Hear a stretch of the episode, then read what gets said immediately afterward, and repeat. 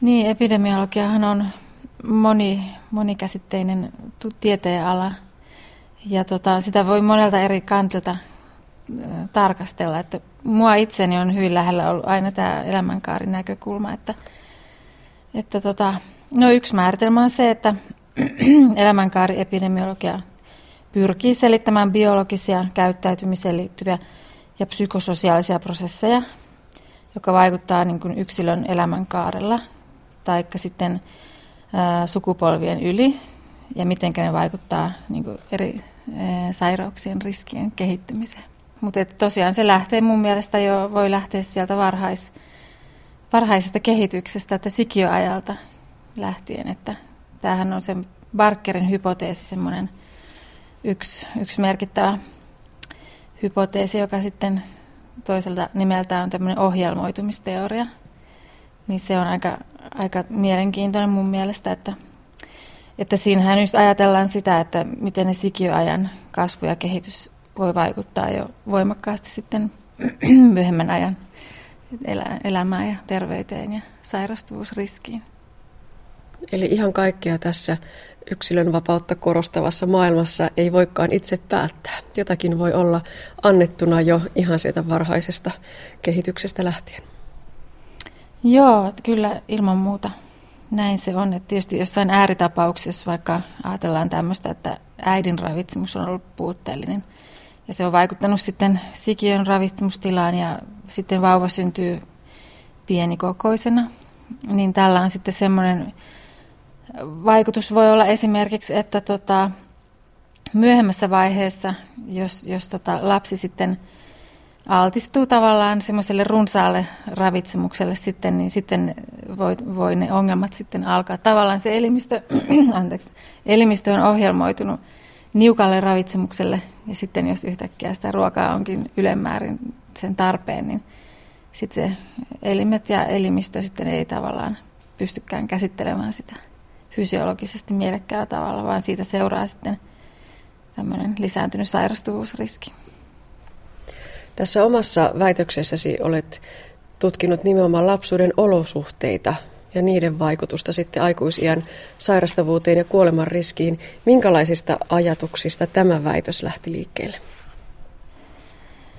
Niin, ihan alun pitäen tota, tämä Childhood Determinants of Later Health. Mä löysin sitä tietoa internetistä ja kansanterveystieteen ja, ja tuota, yleislääketieteen laitos, laitoksen silloisen laitoksen johtajan tota, pakeille sitten menin ja kysyin, että pääsisikö mukaan. Että ihan sellainen tarina. Tämä ää, aineisto oli jo olemassa ja tarvittiin tutkia.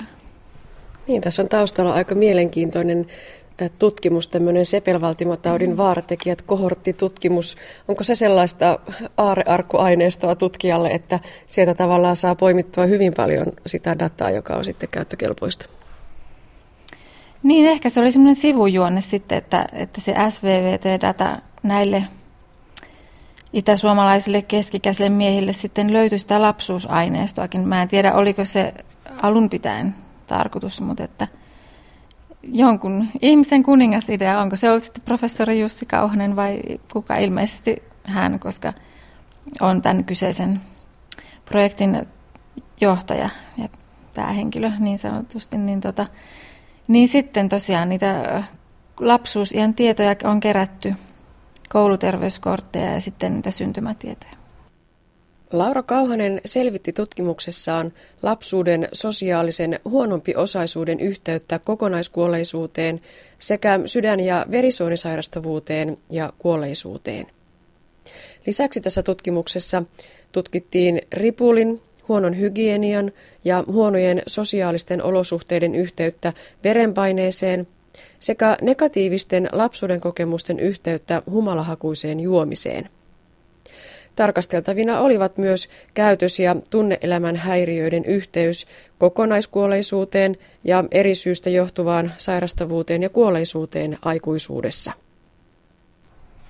No puhutaan sitten näistä erilaisista tekijöistä, joita tässä tutkimuksessa on otettu esille. Siellä ensimmäisenä nousee esiin huono hygienia ja huonot sosiaaliset olosuhteet. Ja näiden todettiin tässä väitöksessä aiheuttavan aikuisiällä korkeaa verenpainetta. Mikä tässä voi olla taustalla?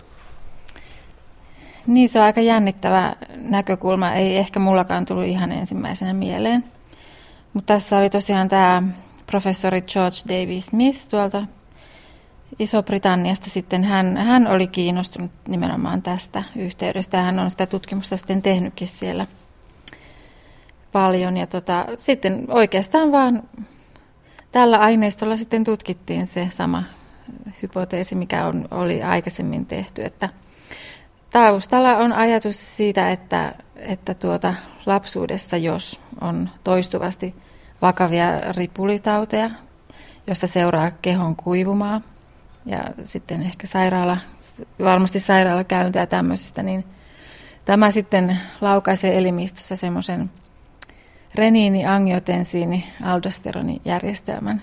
Ja aldosteroni sitten puolestaan on tota lisämunuaiskuoren erittämä semmoinen hormoni, ja tota, se sitten kerryttää suolaa elimistöön, ja tämä puolestaan nostaa verenpainetta. Eli siinä on se ajatus taustalla, että, että, että kehon kuimasta johtuva verenpaineen nousu lyhyellä tähtäimellä on semmoinen elämää ylläpitävä niin kuin mekanismi, mutta pitkään jatkuessaan sitten se lisää sitten taas sairastuvuusriskiä. No entäpä sitten negatiiviset lapsuuden ajan kokemukset? Niilläkin oli, en tiedä voiko sanoa mielenkiintoisia tuloksia, mutta että totesit täällä tutkimuksessasi, että ne johtavat sitten humalahakuiseen juomiseen aikuisena.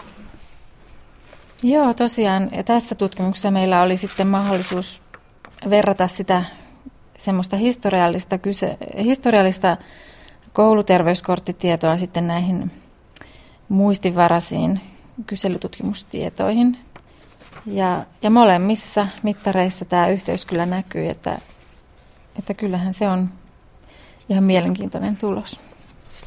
No nyt täytyy jälleen tutkijalle esittää se vaikea kysymys, että mitä luulet, miksi näin on? No tietysti sitten, jos esimerkiksi ajatellaan tätä muistinvaraista kyselytutkimuksen tietoa, niin siinähän meillä oli mahdollisuus tällä vielä eritellä nämä lapsuuden negatiiviset kokemukset, että mitkä tekijät erityisesti siellä olisi yhteydessä. Ja toisaalta meillä oli mahdollisuus tehdä semmoinen summa muuttuja, että missä kaikki ne oli sitten yhdistetty. Ja nähdä sitten semmoista niin kuin kumulatiivista tai kerryttävää vaikutusta, että onko sitä. Niin esimerkiksi sitten tämä vanhempien alkoholiongelma lisäsi sitten tota, näiden miestenkin alkoholiongelmaa sitten. Tässä voisi ajatella, että, että jossain määrin itsestään selväkin tulos, että sitä, sitä varmasti sitten voi selittää vähän osittain varmaan perimällä ja toisaalta niillä ympäristötekijöillä, että miten lapsi sitten näkee sitä semmoista humalahakusta elämäntyyliä ja miten se siihen sitten tottuu. No sitten toisaalta siellä oli tämä huono vanhemmuus muuttu ja, ja siinä sitten semmoinen liika ankaruus tavallaan niin, ja rankaisivuus. Siitä ei meillä ollut suoraa, suoraa tietoa, että onko siinä ollut esimerkiksi fyysistä kurittamista tai fyysistä väkivaltaa. Mutta tietysti semmoinen ankaruus sitä voisi, jos toisena ääripäänä on semmoinen lempeys ja kiltteys, niin sitä voisi vetää vähän johtopäätöstä, että siinä on olla ollut tavallaan liiankin ankaria. Niin tämä on ollut myös myöhemmin yhteydessä sitten siihen humalahakuseen juomiseen aikuisuudessa. Ja sitten tämmöinen muuttuja kuin onneton lapsuus. Että se on tietysti vähän vaikeasti määriteltävä asia, millainen on onneton lapsuus tai vaikea lapsuus. Ja sehän ei välttämättä pelkästään johdu kotioloista, se voi johtua sitten vaikka kaverien puutteesta tai jotenkin jotain kiusaamista tai tällaisia. Että. Mutta sekin me tutkittiin ja siellä oli kanssa sitten lisääntynyt riski humalahakuiselle juomiselle. Ja sitten tämä summa muuttuja, niin siinä oli myös mielenkiintoinen sitten tämmöinen kumulatiivinen vaikutus, että mitä enemmän näitä lapsuuden negatiivisia vaikutuksia, niin sitä suurempi riski sitten humalahakuiselle juomiselle löytyy aikuisuudessa. Entäpä sitten käytöshäiriöt? Millaisia vaikutuksia aikuisiän sairastavuuteen ja kuoleman riskiin näillä voi olla? No joo, tämä oli ihan mielenkiintoinen kanssa, että meillä oli ylipäätään mahdollisuus sitten käyttää näitä kouluterveyskorttitietoja. Ja siellä sitten tosiaan kouluterveydenhoitaja teki niitä kotikäyntejä ja sitten hänellä oli mahdollisuus sitten arvioida sitä kotitilannetta. Ja sieltä sitten löytyi kaksi semmoista ääripäätä. Toisaalta semmoiset hiljaiset ja arat ja sisäänpäin kääntyneet ja sitten toisaalta semmoiset ulospäin kääntyneet ja aggressiiviset ja semmoiset, jotka oli väkivaltaisia ja muita kohtaan ja, ja, ja myös semmoisia, jotka teki, teki sellaisia kiellettyjä asioita. Niin, niin tavallaan nämä tämmöiset ääripäät sieltä löytyi ja sitten niitä, niitä sitten tutkittiin. Ja se tutkimustulos oli se, että nämä käyttäytymishäiriöiset, heillä oli, heillä oli sitten lisääntynyt riski kokonaiskuolleisuuteen ja syöpäkuolleisuuteen aikuisuudessa. Ja mitenkä me sitä sitten tavallaan pohdittiin, että mistä se nyt mahdollisesti voisi johtua, niin semmoista suoraa, suoraa vastausta siihen ei ehkä ole olemassa, mutta meidän hypoteesi on se, että se tulisi tämmöisen riskialttiin elämäntyylin kautta, nimenomaan just tupakointi ja alkoholin käyttö. Että, että tavallaan semmoinen ää, käytöshäiriöinen lapsi ehkä helpommin ryhtyy semmoiseen riskialttiiseen toimintaan verrattuna sitten tämmöiseen hiljaiseen arkaan sisäänpäin kääntyneeseen. Mutta onko kuitenkin näin, että ylipäätään kaikki nämä tekijät eivät ole sellaisia tekijöitä, jotka automaattisesti sanelevat, että näin sinulle aikuisena tulee käymään, kun lapsuutesi on ollut tällainen? Ei varmasti näin, ei su- suoraviivaisesti voi ajatella, että, mutta epidemiologinen tutkimushan on just sellaista, että tehdään, tehdään, otetaan otosta isommasta tutkimusjoukosta ja sitten pyritään yleistämään niitä tutkimustuloksia, että, että yksittäistapauksiahan tässä ei sinänsä niin kuin tutkita ja aina on poikkeuksia löytyy, mutta, mutta epidemiologinen tutkimus pyrkii sellaiseen tavallaan yleispätevään tulokseen, että sitä sitten voi voi yleistää isom, isommillekin tutkimusjoukoille. No mitä nyt, Laura Kauhanen, kun me tiedämme nämä asiat, tiedämme ne tekijät, jotka vaikuttavat negatiivisesti siihen aikuisen sairastavuuteen, elämänlaatuun, kuoleman riskiin, niin mitä meidän pitäisi tehdä? No mun mielestä se on jotenkin mulle itselleni kauhean itsestään selvää, mutta että, että, että tota, valitettavasti tuntuu, että aina näistä asioista säästetään, mikä liittyy lapsuuteen ja lapsiin ja lapsiperheisiin, että onko, johtuuko se siitä, että niistä ihmisryhmistä ei, ei kukaan lähde helposti ainakaan parrikaadeille sitten oikeuksia penäämään, että lasten asioista on helppo säästää. Sitten ne vaikutukset ehkä nähdään joskus paljon myöhemmin. Eli toivot satsauksia vaikkapa neuvolatoimintaan?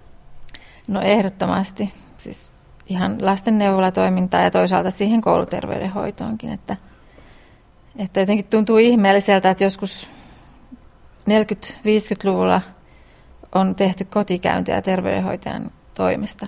Että nykyään, nykyään se tuntuu ihan mahdottomalta ajatukselta, että eihän mitenkään voisi niin kuvitellakaan, mutta että miksi ei toisaalta.